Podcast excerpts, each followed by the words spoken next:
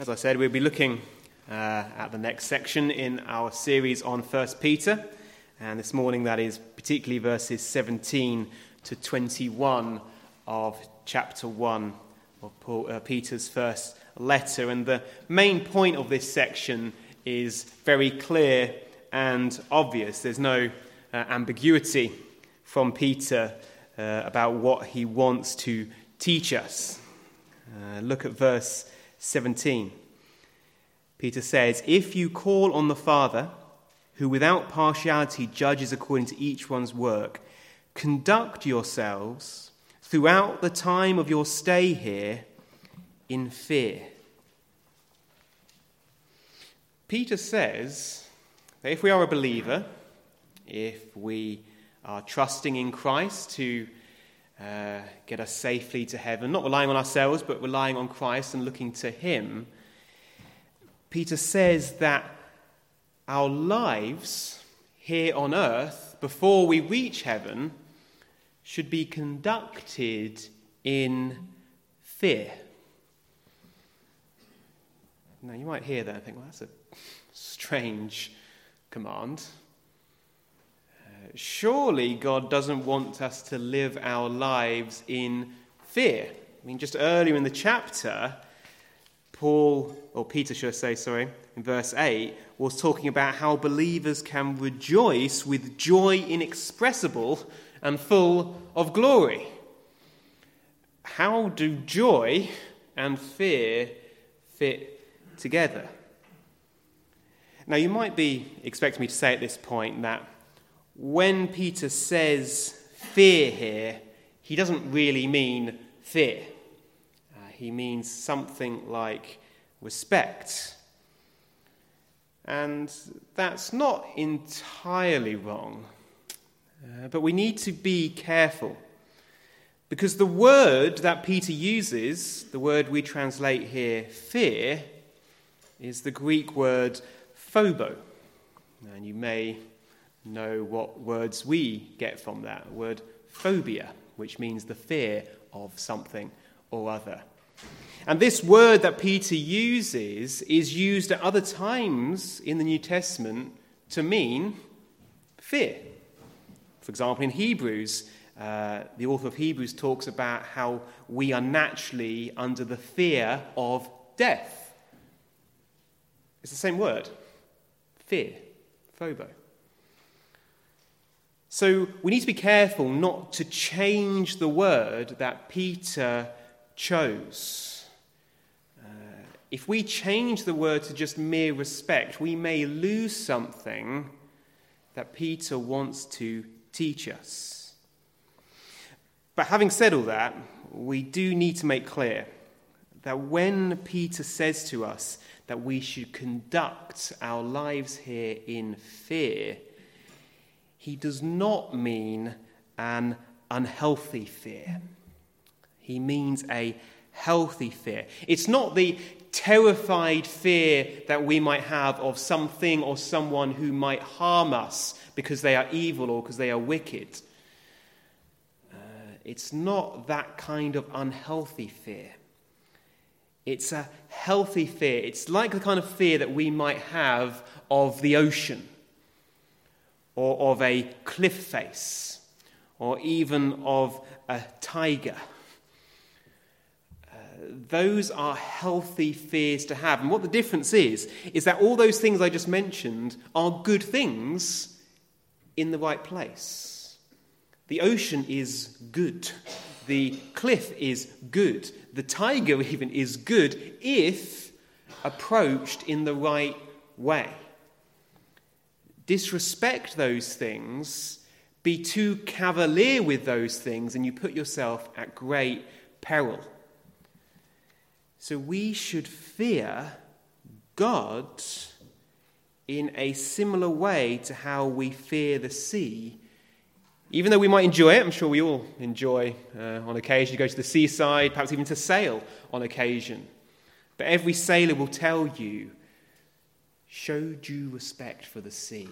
Don't treat it carelessly. Uh, you've got to have an appropriate fear if you might enjoy it, if you are to enjoy it rightly. Uh, these things must be treated with a caution in order to be enjoyed rightly. And it's much the same with God. Uh, in fact, to a much greater extent, that is true of God.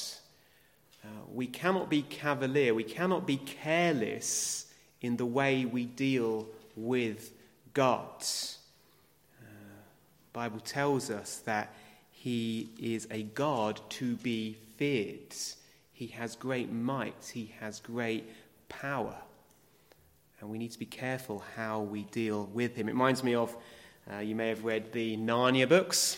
Um, you may have read, read, The Lion, the Witch, and the Wardrobe. And in that story, um, the children, the Pevensie children, if you know the story, uh, are introduced for the first time to the character of Aslan.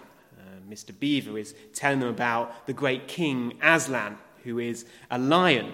And Lucy, the youngest child, when she hears that Aslan is a lion, she's shocked and she says to Mr. Beaver, Is he safe? Is he safe? Now, Mr. Beaver responds, Safe? Who said anything about safe? Of course he isn't safe, but he's good. I think that's a wonderful description uh, that can be applied to God also. God is not safe, but he is good. Uh, our fear of him should not be the fear of a slave to a tyrannical tyrant it's the fear of a sinner to a holy and great and righteous king.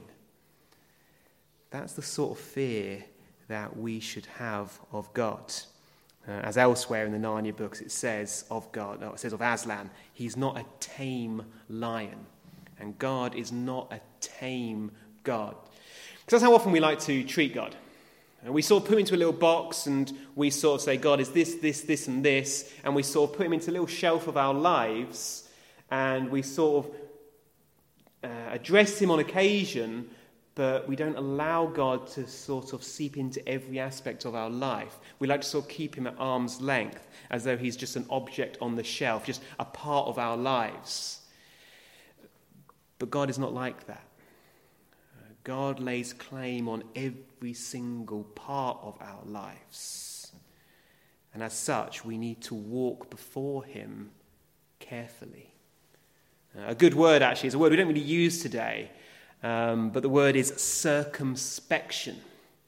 Uh, when Peter says here we should conduct our time here in fear, uh, another way of putting that is to say we should walk circumspectly. If you want to know what that word means, uh, imagine that you had to cross a field in bare feet.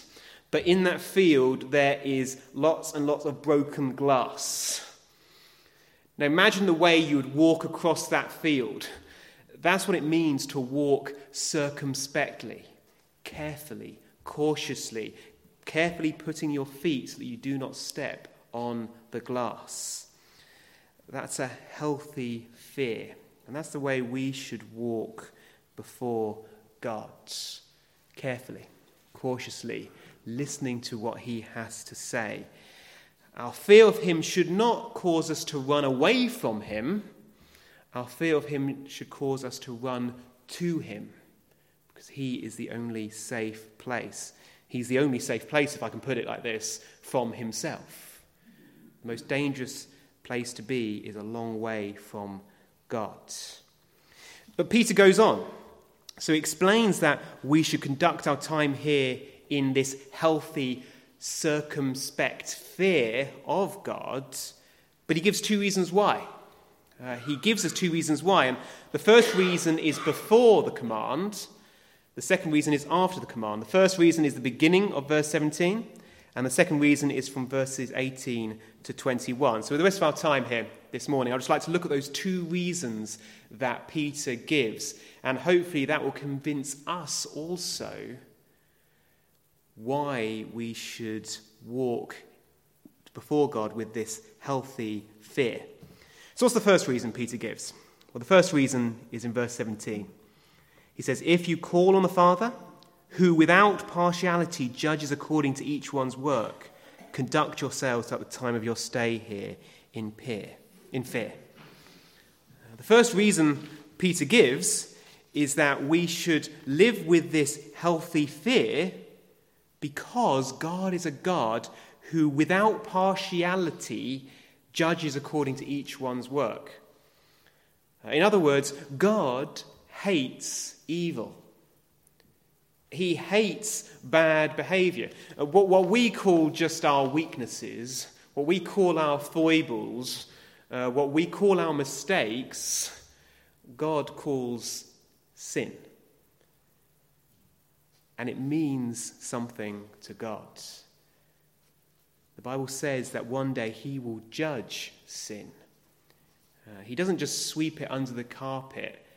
Our behavior towards God matters to him. And it says, without partiality, he will judge. He won't let certain people off without good reason and judge others. No, God hates sin wherever it is found. Nothing ever changes God's attitude towards sin. It's always an attitude of hatred, an attitude of um, uh, wrath against sin.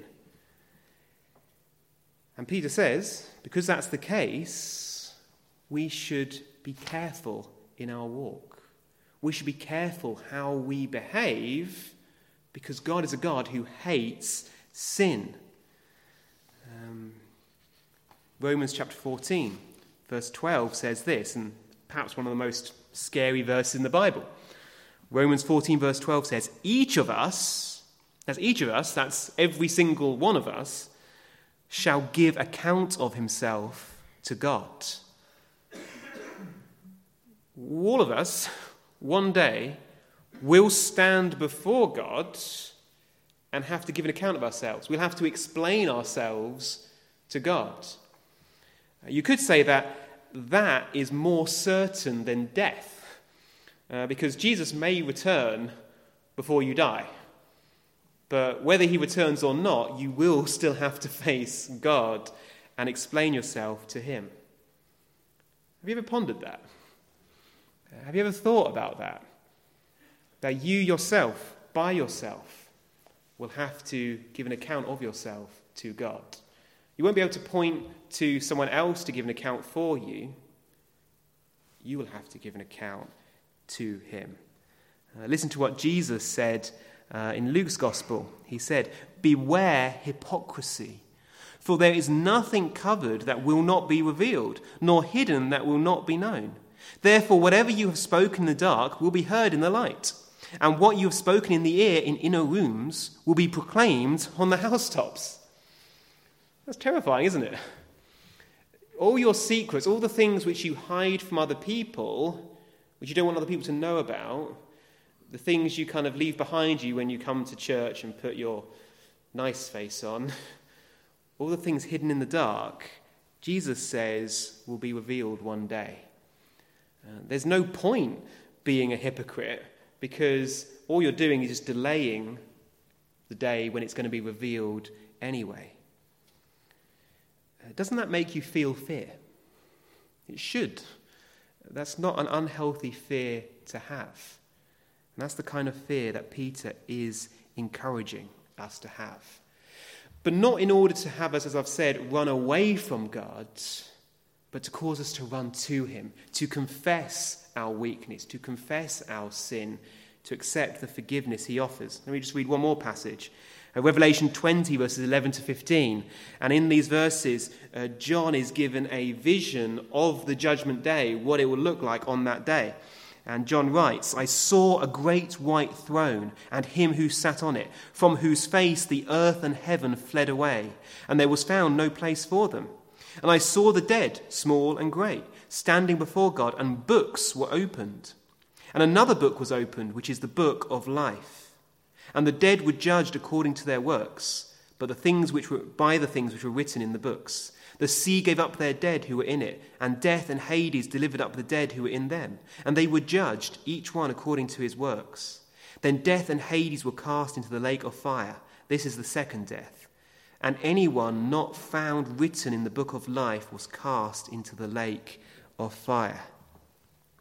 John presents this terrifying picture of the whole earth great and small, everyone, Uh, everyone who's died, everyone who's alive, stand before God, and books are opened, and in those books are written all the works of every single individual human beings, being.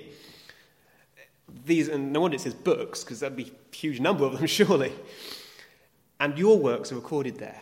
Everything good and everything bad that you have done are recorded in these books, and God judges according to these books. And because we're all sinners to a greater or lesser extent, it says that all who were not found written in the book of life were cast into the lake of fire. But thankfully, there is a book of life. And you might wonder, what is the book of life? Uh, well, the book of life is the book where everyone's name is written who is trusting in Christ, who have had their sins forgiven by Christ. Because that's the only hope we have on that day. Uh, there's no chance our good deeds will outweigh our bad deeds. Many people think that. I'm afraid, no, sorry, it's not going to happen. Uh, all of our bad deeds vastly outweigh our goods because even our good things are tainted with bad. The only hope we have is that our sin has been forgiven by Christ, that He took our punishment on Himself. Our punishment must be paid. God cannot just simply sweep it under the carpet. But Jesus came to die on the cross to take our punishment on Himself. And when we trust Him, when we turn to Him now and ask Him to forgive us and ask Him to change us, our names are written in the Lamb's book of life. And so when all our bad deeds are proclaimed for all the universe to hear, God can then say, or Christ can then say, but they are mine. They are forgiven. All of that has been washed. All of that has been forgiven. That is the only hope we have. But even for believers, we should live life with a healthy caution because it's very easy for us to deceive ourselves. Wouldn't it be terrible if you thought your name was in the Lamb's Book of Life, that you thought you were a believer, and then you come to that day and your name is not written there, and all you have are your works which you will be judged by? And that's why the Bible says that we should be careful even as believers. 1 Corinthians chapter 10 verse 12 says, "Let him who thinks he stands take heed lest he fall." Uh, let's not just rest in something we said or did 10 years ago, 20 years ago, 30 years ago. Ask yourself today, are you relying on Christ? Are you walking with him? Uh, 2 Corinthians chapter 13 verse 5 says, "Examine yourselves as to whether you are in the faith. Test yourselves." That's what it means to walk in healthy fear. Don't just assume. Look at your life and see does it show evidence that Christ is working in you? That Christ has forgiven you? That Christ is alive in you? And if not, Run to God. Run to Christ immediately. Don't leave this to chance. That's what it means to conduct our lives here in fear, constantly running to Christ because He is our only hope. So that's the first reason that Peter gives why we should conduct our lives in healthy fear, because God will one day judge this world, and our only hope is in Christ. So let's ensure we are in Him, that we are trusting in Him. But Peter goes on and he gives another reason. Uh, look at the end of verse 17 and 18. Uh, he says, Conduct yourselves throughout the time of your stay here in fear, knowing that you were not redeemed with corruptible things like silver or gold from your aimless conduct received by tradition from your fathers, but with the precious blood of Christ, as of a lamb without blemish and without spot. Peter says to these believers, he says, conduct yourselves in healthy fear, knowing that you weren't redeemed by something insignificant. You weren't redeemed by something small. you were redeemed by the precious blood of Christ. It reminds me of a story I heard many years ago, actually, was when I was at school. And it was told as a true story, but I almost can't believe it was true. But uh, it was talking about the lady, I think it was my head mistress at school. And she was talking about someone she knew who was walking down a street. And as he was walking, he saw uh, a mother, and behind her walking was uh, her child. And as he was walking, he saw a car uh, going too fast and it was losing control. And the car was heading towards this child uh, who hadn't seen it. And uh, the man ran and he grabbed the child and he managed to pull the child away, but he was rammed by the car. Now, I'm not certain to what extent, um, but he was able to pull the child out the way. Um, but the mother, who had been oblivious, turned round and just saw uh, this man grab her child and didn't somehow understand what was happening. And she um, came up to him and snatched her child away and said to him, Don't you think you're too old to be playing with children? She had not realized what this man had done, and he'd been uh, significantly injured by this car. But she did not appreciate what the sacrifice that man had given, and so she treated him with no respect whatsoever. Now, that's a small example, but we can sometimes treat Christ in a not dissimilar way. Uh, we can show so little respect to Christ because we do not appreciate the greatness of the sacrifice that he has bought for us, that he has redeemed us with. It was not a small thing for Christ to come to this world and die on the cross for us. Uh, there is nothing, there is no greater sacrifice that has ever been made, as Peter puts it. You are not redeemed with corruptible things like silver or gold. That happens every day. Things are bought and redeemed uh, with silver and gold. Uh, those are common things in comparison. He says, But you were redeemed with the precious blood of Christ, as of a lamb without blemish and without spot. There is no one and there is nothing greater than Christ. And the only solution for your sin, the evil that you do in your life and that I do in my life, the only solution was the greatest person in existence dying a gruesome and terrifying death on the cross. The person whom God loves most in this world had to suffer and die on the cross. Uh, long before you were born, long before you even existed, angels were worshipping Jesus in heaven. And long after you have died, angels will be worshipping Jesus in heaven. Uh, your life is just the merest blink in this world compared to the life of Christ. There is no one of greater importance. All the celebrities of this world pale into insignificance compared to Christ.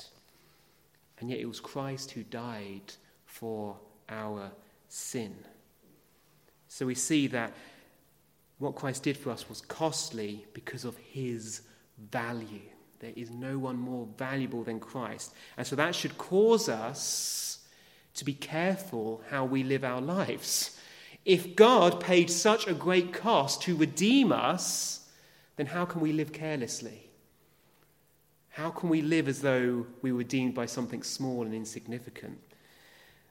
So Christ's death was costly because of it, his value, but it was also costly because of the amount of preparation that God put into it.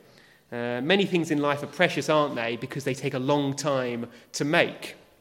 Uh, I don't know if you know how Parmesan cheese is made. I won't bore you with uh, the details of it, but it's a long process to make Parmesan cheese. That's why Parmesan cheese is so expensive.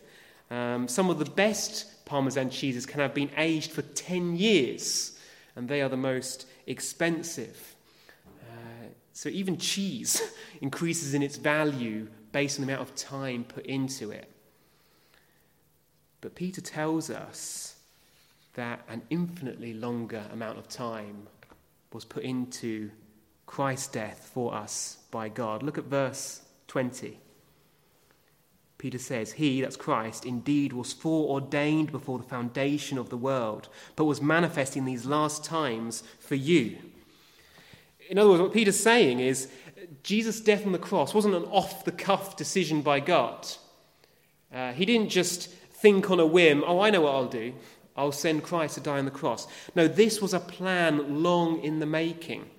Even before the foundation of the world, God had a plan that his Son would redeem the world.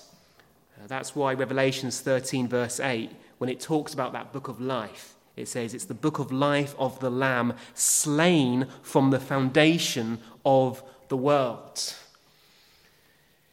This was no off the cuff decision. This is the purpose for which this world was created to glorify Christ. That's how much time and energy and value God puts into what Christ did, did on the cross. That's why the Bible says all things were made through him and for him and by him and to him. That's how much preparation has gone into what Christ did for us. Now, just to make it absolutely clear, um, this has been a plan which God had before he even created the world. But that does not make us, therefore, innocent. Okay, you might think, well, if God had planned this before I was even born, then how can he blame me for the sins I commit? And the answer is that the fact that God is able to weave your sin and my sin into his beautiful plan does not excuse us of our sin. Uh, when Adam and Eve sinned in the garden, the last thing on their minds was accomplishing God's plan. That's not what they were thinking. They just saw the fruit and they wanted it for themselves. They didn't care about God's plan, they wanted to satisfy their own desires. And you and I are just the same. Uh, we want to accomplish our own desires, so we ignore God. That's all that's going on in our heads, and that's why we deserve to be judged. But in God's wonderful plan, God is able to even use our sins as part of his plan. Though that doesn't make our sin any less sinful. Now, that's why Jesus said of Judas that it would have been better if he had never been born than he betrayed the Son of God. Even though you could say that Judas set in motion the salvation of the world. If Judas hadn't betrayed Jesus, then Jesus would not have been crucified and we could not be saved. But that does not mean that Judas is therefore innocent, because that was not Judas's purpose. He had greed in his heart. He had betrayal in his heart, and he will be and has been rightly judged. Nevertheless, God has a plan over and above all our actions. And because that's the case, we need to be very careful how we live because we have such a great and mighty God who has been preparing our salvation since be- before the foundation of the world. So we see that Christ's death was costly because of Christ's value, uh, because uh, Christ's death was costly because of the amount of time spent in its preparation.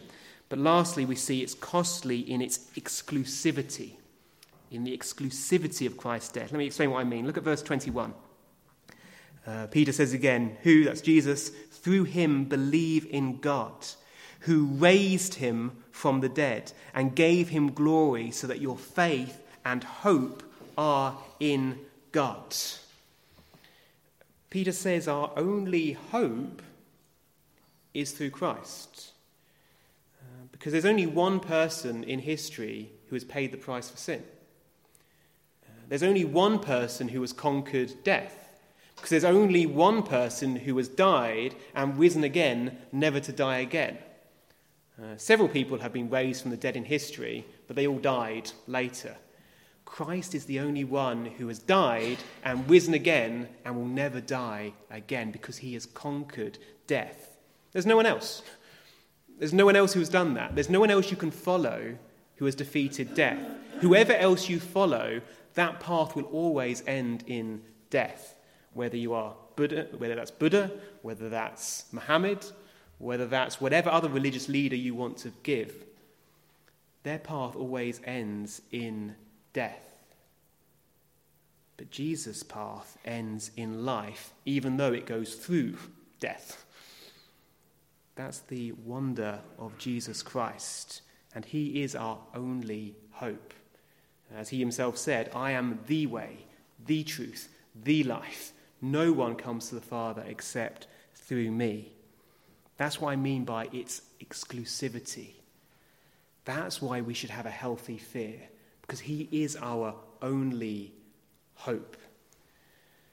Uh, in closing, imagine it like this Imagine you were on a cliff edge and you are dangling by a rope, and beneath you is a massive drop, and there is certain death at the bottom of it, except for this rope that you are clinging to, and it's being held by someone above you. Now, in that situation, you're going to be very careful, aren't you, how you treat the person holding the rope. You're not going to insult that person. You're not going to do anything to deliberately displease that person. You're not going to be swinging on that rope carelessly because of that big drop beneath you. And that is, in essence, the situation we're in in life. Christ is holding the rope. He is our only hope from eternal judgment. He's the only way we can be saved. Yet, how many Christians live carelessly? How many Christians live in a way which insults the one who saved us? Every time we sin, we're essentially agreeing with those who put Christ on the cross. Uh, we are, as it were, putting a new nail into his hand. How can we live that way when Christ is our only hope? That's why Peter says we should conduct ourselves throughout the time of our stay here in healthy fear. Don't insult Christ. Instead, run to him, thank him for what he has done, and live as humble servants of him. Not in terrified, unhealthy fear of him, but in a careful, cautious way because he is our only hope. So I trust those thoughts are helpful to us. And I hope the end result is that not that we live in a way where we are terrified every moment of what might happen to us, but instead we live in a way of healthy fear, respecting God for who He is and thanking Him for what He has done for us. And with those thoughts in mind, we're going to stand to sing our final hymn now, number 93. Uh, number 93, and I chose it particularly for the last verse. Uh, verse uh, 6 of uh, hymn number 93, it says, Fear him, ye saints, and you will then have nothing else to fear. Make you his service your delight, your wants shall be his care. I love that thought. Uh, if you fear God, first and foremost, then you need not fear anything else. So let's stand to sing in closing our last hymn, number 93, through all the changing scenes of life.